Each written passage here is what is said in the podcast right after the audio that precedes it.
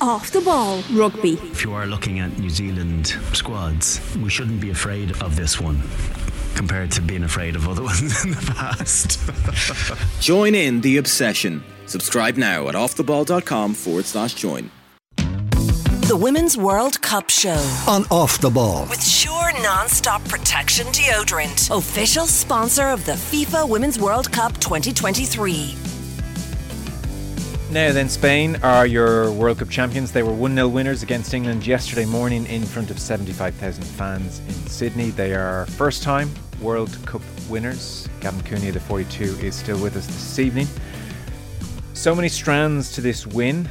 The one that I think probably stopped everyone in their uh, tracks was news of the captain, Olga Carmona, who scored the goal. Really well taken goal. Beautiful. Finished the Real Madrid left back at 23 years of age and from one of the great days in her life to, as she said herself, the worst day of her life. So her father had been fighting an illness for some time.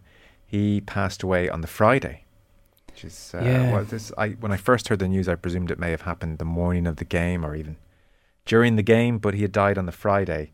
And her family, her mother, her brothers elected not to tell her. They flew out to Australia on Saturday to be with her when the news was broken to her. And she tweeted, it's incredibly moving. I mean, it's just uh, so dreadful. I know you've been watching me tonight, and I know you're proud of me. Rest in peace, Dad. And to think of her father not seeing her do what she did in a World Cup. Yeah. Just.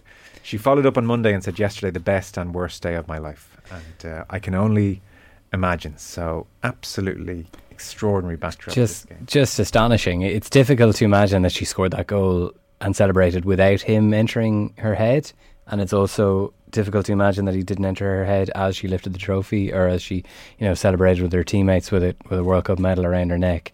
Um, just astonishing. I, mean, I I have no idea. You know, I, I, I initially obviously saw the tweet from the Spanish Federation last night and assumed in my ignorance that he had passed away that day, that it ha- had happened on the Friday. That's what, a day and a half, potentially two days before the final. Like, I have no idea, like, what's the right decision in that? I've, no, like, there's no playbook for that and there's no right or wrong decision. Um, I just can't imagine, well, like, as I'm referring to obviously whether to tell Carmona or not. Um, so that's extraordinarily difficult for the family to to, to lose the father in the first place, and then have that added issue uh, to it, um, and then yeah, just a kind of a, a range of emotion that I don't think many people on earth will, will ever feel. Crazy. Crazy. I dare say it was the right decision. Yeah, I I've I've no idea.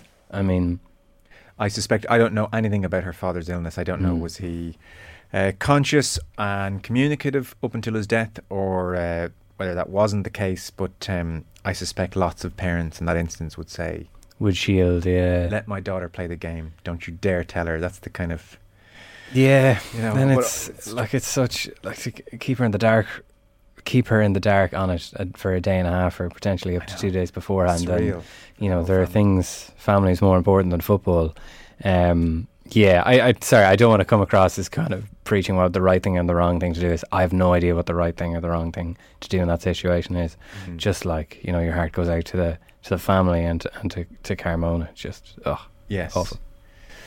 Uh, the game as a whole, there is a general sense that uh, Spain have won this World Cup by dint of, uh, well, similar qualities to the, their male counterparts during that golden age not so long ago technical superiority and ability to manipulate the ball, Mm. tight spaces, passing range, quality, I suppose, uh, broad Yeah. heading. Yeah, I know absolutely. Like, I mean, there were, I think there were six uh, Barcelona players starting in the men's team in 2010, and, and six Barcelona players starting uh, yesterday for uh, the Spanish women's team. I thought that this, the women's team had a bit more about them. To be honest, they had just a couple more dimensions to their play. I mean, they had Redondo able to run in behind and kind of make those kind of darting runs in off the right flank. She didn't have a great final, in fairness to her. Um, and they could also go long to Para, his Paralluelo, uh, the striker, who was like he is a left-sided attacker as far as I'm aware. Um, but obviously he is tall and has a brilliant touch. So, so anytime they could could get in a little bit of difficulty and England tried to press them, they could go long. But in saying that, it was a win founded on like the Spanish, the best of Spanish football that we've seen. Um, you know, since Guardiola took charge of Barcelona um, at the uh, in the men's team. I mean, Bonmati is just a, like a dream of a footballer. Like she's, uh, know, she she's got that ability to you know glide across the ground um, in possession that Iniesta had. Uh, she's got the ability to kind of just pass her way around anyone. She's got to kind of pause, almost kind of goad the opposition into pressing her and then popping it off at exactly the right moment that Xavi had. And she's also super athletic. I mean, she's she's she's no need to be as fast as she is because she's so good in possession but she's speedy regardless. So she is an absolute superstar, and I think she encapsulates all the kind of Spanish the qual. When we think of kind of Spanish football qualities, I do think she encapsulates them. So I mean, one 0 I have to say, massively flattered England. I thought Spain were were way too good for them. And what did you make of the English performance? I mean, wasn't great. I just I just thought they were overwhelmed. To be honest, I, I, Michael Cox did a good piece of the Athletic saying this is no time for scapegoats or hysterical reactions among the English press. No Sarina out. Uh, I don't want to see that trending, that kind of thing. Just they're beaten by such a better team. There was a um, the FIFA stats department um, published what was actually un, I wasn't expecting it to be as good. Uh, this kind of tactical guide to both the teams that they published ahead of the final, and their stats showed that England, no team had been put under less pressure when receiving the ball in midfield in England. Now, how they measure that, I'm not fully sure, but it's an interesting stat. But it definitely didn't survive the final because Spain pressed them and they just couldn't deal with it. Uh, and then the second half, it became very rudimentary. It was very kind of route one, which, honestly, I mean, to be honest, made sense. Didn't really understand why Alessia Russo was taken off because she had the pace and the ability to run in behind. I don't think Lauren Hemp really had that to the same extent. And then to see them chasing the game with Millie Bright up front, um, and uh, it was a Beth England thrown on it, thrown on as well. So two big strikers just to, to get it launched in the final moments. Get Louise Quinn up there. I know. Just I mean, we scoff at Ireland doing it, but obviously England doing it in a World Cup final, and it felt it did feel like a parody of the of the chasm between the two sides. I thought that. Uh, um, obviously, there's the penalty save from Mary Earps, but I thought, I thought honestly, three, potentially four nil wouldn't have flattered Spain at all. Okay, because I was recording the paper review in here yesterday, so I didn't w- get to watch the game. Mm. I've seen the goal, which, like I said, was beautifully taken, and I've seen Mary Earps save a penalty and then just tell the world at large to Yeah. go do one. in There was there was a real. fashion. I mean, we did see the kind of it was the real stuff of English bloody mindedness. We also saw is it Alex Greenwood uh, uh, come back on having taken a knee to the face, come back on with a big bandage wrapped around her head, and you're thinking, God, this is real English football stuff. You know, centre halves up front, bandaged. The other centre half is bandaged uh, together. Uh, the uh, goalkeeper is raging against ev- anyone in front of her.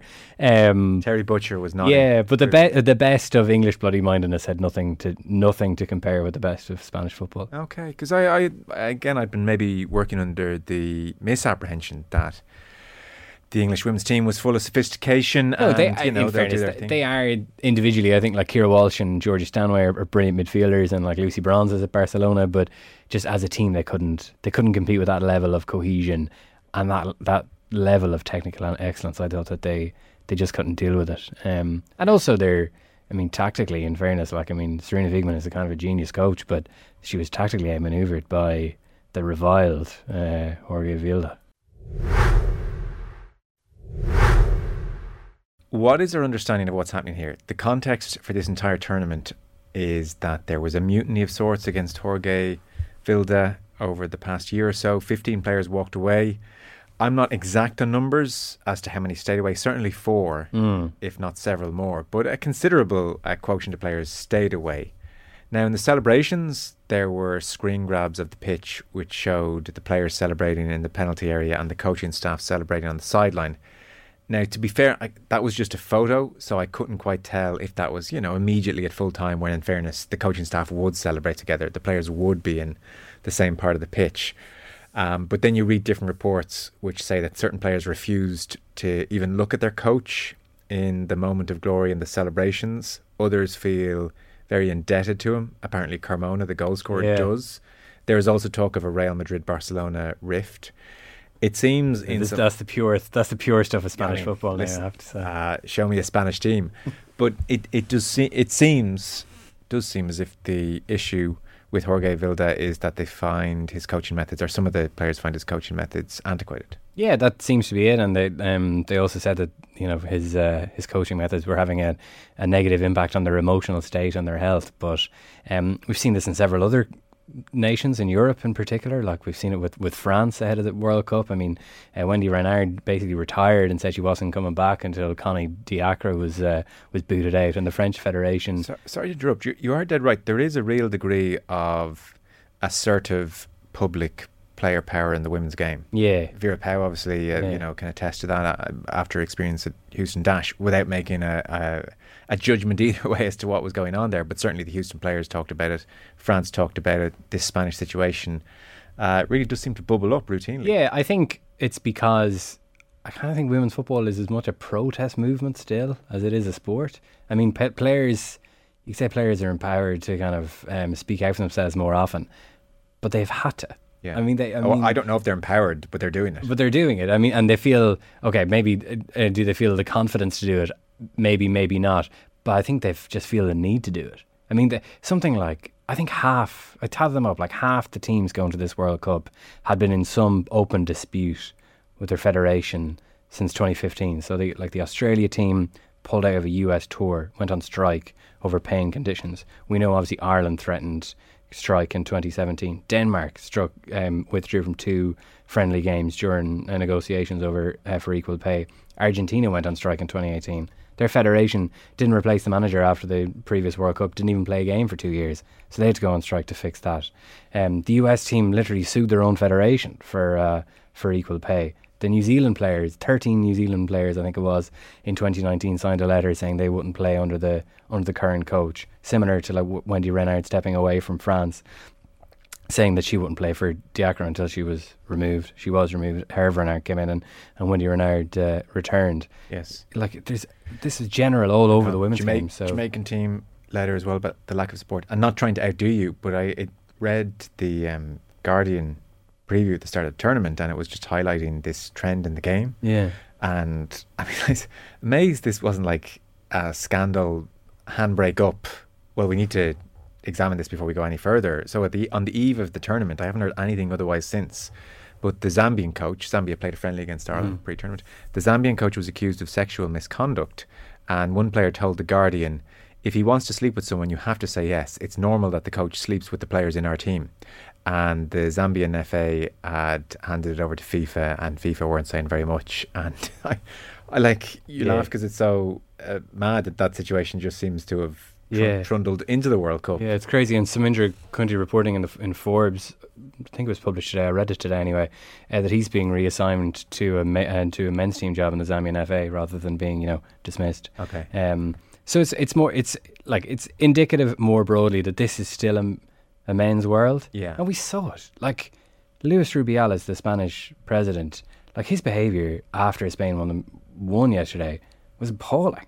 Like kissing Jenny Hermoso on the mouth during uh, this um, trophy presentation. She admitted afterwards that she did not like that. There was this weird. He gave this weird kind of Simeone style thrusting gesture in celebration I didn't in the see that. So th- the kiss I did see. We'll move on to uh, Rubiales then. The kiss I did see on Hermoso it was kind of like a Neville on Scholes, Mm. grab by the cheek kiss, and then yeah, the video emerged of him appearing to grab his crotch, uh, making an obscene gesture near the Spanish Queen and her teenage daughter when the goal was scored. Is that it or full Yeah. time?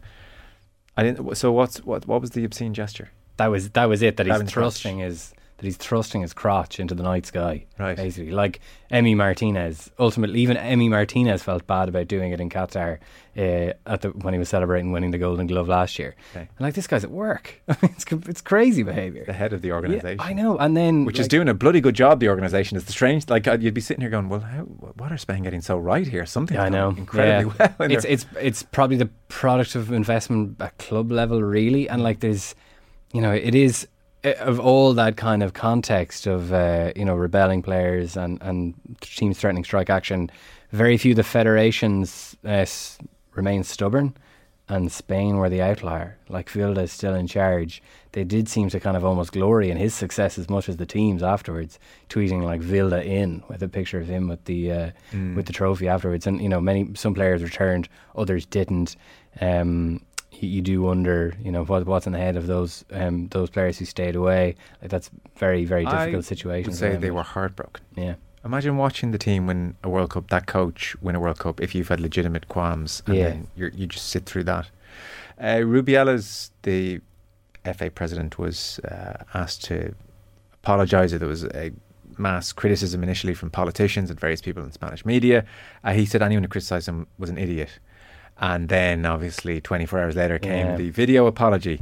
I've no doubt made a mistake, I have to admit it, at a moment of maximum excitement without any bad intention or bad faith. What happened happened in a very spontaneous manner. I repeat, without bad faith on either side. I mean, I don't think anyone's Either accusing side. Hermoso of bad faith. I mean, I, I just I don't want Hermoso to be blamed for this, says Rubiales. Um, we didn't understand really what occurred afterwards because we saw it as something normal and natural. Uh, but it's caused a controversy in some sectors, and some people appear to have been upset, and therefore I have to apologise. Oh, I mean, I'm, that, sorry. I'm sorry if I'm, you were I'm sorry. Yeah, I'm sorry if you took offence at what I did. I, I, I thought it was uh, uh, awful behaviour.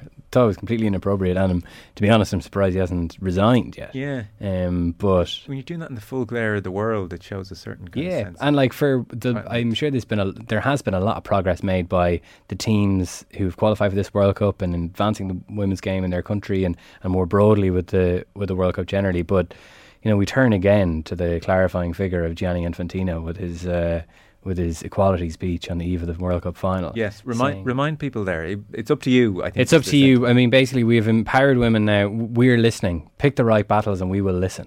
And, you know, so Okay. that I mean, implicitly, that's saying, well, a woman will never sit in the in in the seat of power here.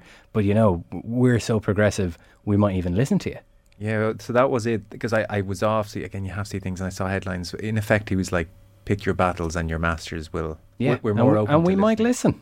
You know, um, Why, why is he so kind of? I, I can't. I mean, I, I, I think the technical term is he gives me the ick. yeah, And the the runners and the suit and just the ego and the astonishing, isn't it? what, what is it about him that just screams? You know, I, in another ten weird- another ten years when there's another FIFA scandal, they'll say, "Did you have suspicions?" Like, I really did. You know, I, I felt something was off. I can't understand why so many people find him charismatic.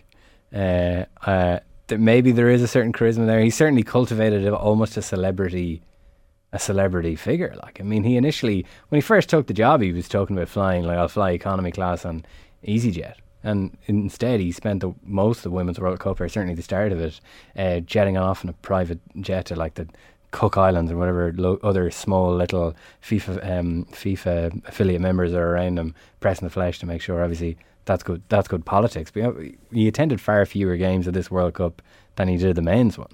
Okay. Um, yeah, you know, there's this celebrity figure about Gianni Infantino. We saw him in Qatar, man mark Messi to the podium. Yesterday, like the referee and the officials team had their photo taken, and he got in among them. That, that was one I what was that about? You don't need to. I don't think they need you. I don't think they want you there. Not at all, you know. And um, yeah, and then even like he presented, like as far did he present medals? No, maybe I actually I can't remember whether he presented the medals. He was not. first on stage. He was first on stage, and I just remember because Lucy Bronze blanked him.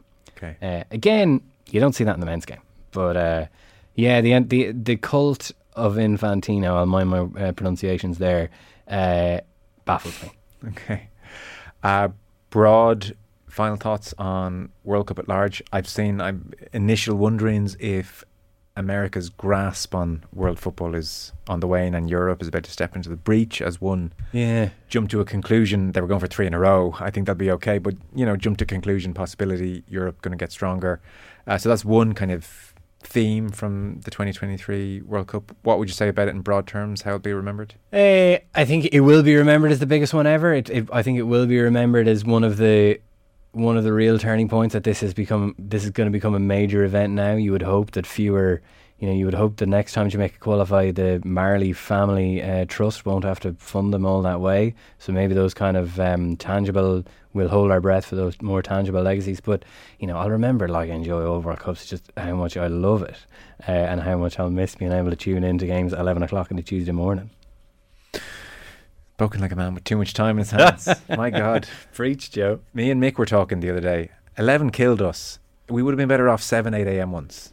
Really? Eleven was when you, that's you gotta, that's that's our prime getting errands done time. Like that's you're just sitting there in your own filth. You know, We're, that's when appointments are eleven. But uh, Yeah. no, it was very good, and um, I know it's it's it's the thing we'll be saying about every Women's World Cup probably for the next ten of them, biggest one ever. Yeah. But this one did feel uh, different to previous incarnations. I would say. Just and you, you see it through the extent to which Australia got, got on board. Like I mean, the, like the Matildas were like the nation's fervor this month, and I think they've kind of crossed they've crossed into a level of um, yeah public support that I, that is not they're, they're not going to retreat from. Mm. I don't think. Um, and in fairness, like.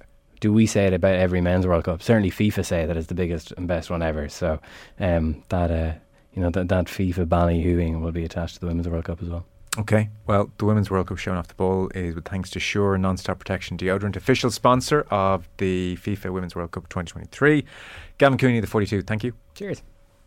The Women's World Cup Show on Off the Ball. with Sure Non-Stop Protection Deodorant, official sponsor of the FIFA Women's World Cup 2023.